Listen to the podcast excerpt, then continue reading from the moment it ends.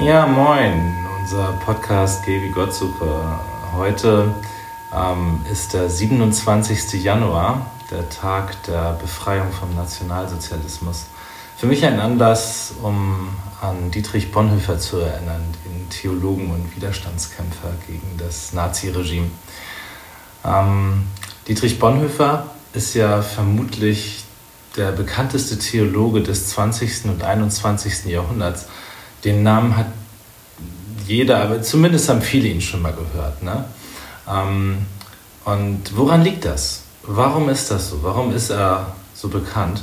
Weil also es gab ja viele andere sehr, sehr einflussreiche Theologen, die für Kirche und Gesellschaft extrem wichtig waren. Karl Barth, Paul Tillich, Rudolf Bultmann, Martin Niemöller, ähm, aber kaum jemand kennt die Namen. Ne? Warum ist Dietrich Bonhoeffer so bekannt? Und ich glaube, äh, das liegt daran, dass bei ihm in seinem Leben äh, zu sehen war, woran er geglaubt hat. Ähm, Dietrich Bonhoeffer war ja äh, aufgewachsen mit allen Ausbildungsmöglichkeiten, die seine damalige Welt bot. Sein Vater war ein einflussreicher Professor gewesen. Ähm, und äh, er und seine Geschwister, denen standen einfach alle Türen offen. Ne? Ähm, und äh, Bonhoeffer war offenbar begabt, hat schon äh, Anfang seiner zwanziger Jahre seine Doktorarbeit geschrieben über Gemeinschaft der Heiligen, Sanctorum Communio. Ähm, und äh, ja, war in der kirchlichen Ökumene, in der internationalen Öffentlichkeit der Kirche, also auch bekannt, ne, war Jugendsekretär des Ökumenischen Weltbundes und so. Also jemand, äh, den man kannte. Und äh, als dann äh, die Frage war, wie seine Karriere so weitergeht, hat er sich dafür entschieden, keine akademische Laufbahn einzuschlagen, ähm, sondern Pfarrer zu werden, Pastor. Und äh, als dann der Nationalsozialismus äh, zur Macht kam, sich die Macht ergriff, ähm, da äh, hat Bonhoeffer mit vielen anderen zusammen äh, die sogenannte Bekennende Kirche, ähm, also die Kirche gegründet, die sich nicht mit dem Naziregime arrangiert hatte, anders als die deutschen Christen, die versuchten, das Nazitum im christlichen Glauben umzusetzen, was ganz, ganz äh, schrecklich war. Ähm, also so der deutsche Jesus, in Anführungsstrichen, ganz furchtbar. Ähm, und äh, dann, äh, als es immer, immer schlimmer wurde in Deutschland, hatte er die Möglichkeit, in die U S A zu gehen. Er war natürlich ein Mann, den wollten alle gerne haben. Und so konnte er am Union Theological Seminary in New York äh, arbeiten und äh, hätte da wahrscheinlich auch alle Lern- und Lehrmöglichkeiten gehabt und ist dann da hingegangen. Aber nach zwei Wochen äh, ging das nicht mehr für ihn.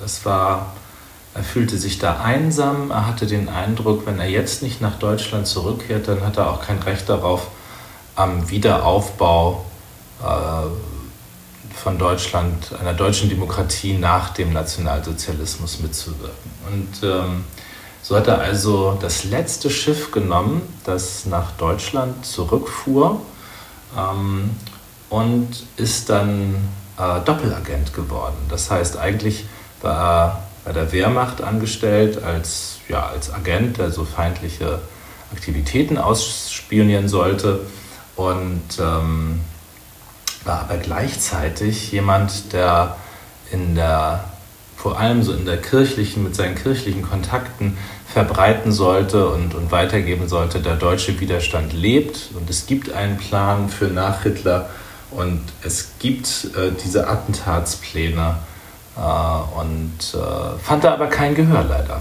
Also er wurde, er stieß auf verschlossene Türen und ähm, ja, äh, dann als das Attentat auf Hitler äh, gescheitert war, kam dann auch raus, dass auch er mit beteiligt war und wurde dann also inhaftiert. An der Prinz-Albrecht-Straße in Berlin ist heute äh, die Gedenkstätte Topographie des Terrors. Und ähm, in dieser Zeit entstanden seine einflussreichsten Schriften und das waren seine Briefe. Also er schaffte das irgendwie, die Briefe rauszuschmuggeln mit Hilfe seiner Verlobten, Hier von Wedemeyer. Und äh, ja, diese Briefe, die waren also, wirken bis heute nach. Ne? Ähm, und äh, was da also ganz deutlich zum Ausdruck kommt in seinen Briefen, ist, ähm, dass Gott für uns völlig neu gedacht werden muss. Wir müssen Gott völlig neu denken. Diesen Begriff, den müssen wir völlig neu füllen. Und zwar müssen wir ähm, bedenken, dass Gott Gott ist und die Welt Welt. Das heißt, Gott ist nicht so ein Lückenbüßer-Gott für alles, was wir einfach in dieser Welt nicht wissen, meinetwegen auch wissenschaftlich nicht wissen. Äh, da ist dann Gott für zuständig. Ähm, äh, so, also, ähm, und auch, dass Gott irgendwie in der Welt für uns Dinge tut, die wir nicht beeinflussen können. Also meinetwegen sowas so, Gott, lass mich ein gesundes Leben führen oder äh, Gott schenke, dass ich ein gutes Auskommen habe oder so. Da sagt Bonhoeffer, dann ist Gott ein Teil der Welt und dann ist er letztlich ein Götze. Ähm, also mit Gott hat das nichts zu tun, sondern äh, Bonhoeffer sagt, Gott ist in der Welt am Kreuz und schwach und leidend. Und er nimmt am Leiden der Welt teil ähm, und hat so, zeigt so seine radikale Liebe zur Welt. Und Christsein bedeutet, an dieser radikalen Liebe teilzunehmen und in, in ihren Fluss praktisch einzusteigen, in ihr zu sein, in dieser radikalen Liebe. Ähm, und er fragt immer wieder, wer ist Jesus Christus für uns heute? Ähm, und er ist der radikal Liebende, der, der an unserer Seite steht. Und äh, er sagt, die Kirche, die in dieser radikalen Liebe ist, ist Jesus Christus in der Welt. Also umgekehrt, die, äh, Bonhoeffer sagt immer, ähm, Christus als Gemeinde existierend, ähm, was bedeutet nicht Gemeinde als Christus existierend? So umkehren kann man das nicht, sondern heißt immer Christus als Gemeinde existierend. Es ist ein Geschenk, ähm, wenn die Kirche so ist.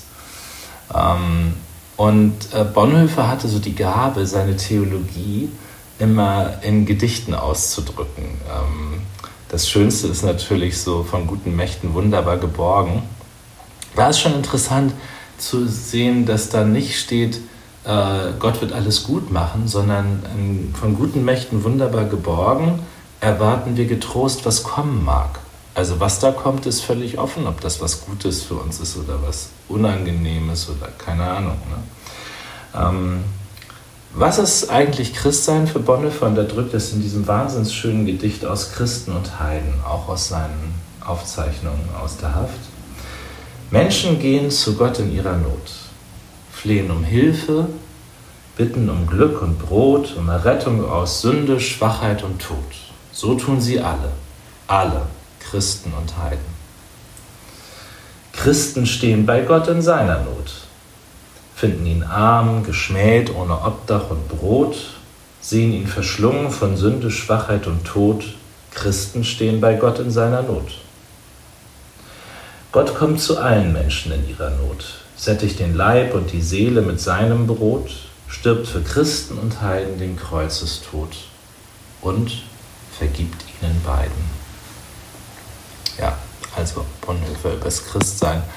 Und da ist so bei ihm so ganz spannend, er deutet das in seinen Briefen nur an, ähm, dass wir Christinnen und Christen in Zukunft suchen müssen nach einer religionslosen äh, Deutung des christlichen Glaubens. Ähm, und was er damit meinte, das ist nicht so ganz klar. Also Religion ist vermutlich alles bei ihm, was wir Menschen machen, an Riten und Ausdrucksformen unseres Glaubens. Ne? Und er sagt, so in einer Welt, in der die Menschen selbstständig zu denken gewohnt sind, ne, nach der Aufklärung, äh, da müssen wir religionslos von Gott sprechen. Also faszinierende Gedanken. Ähm, viele Menschen denken daran rum und kauen darauf rum, äh, was das bedeuten könnte.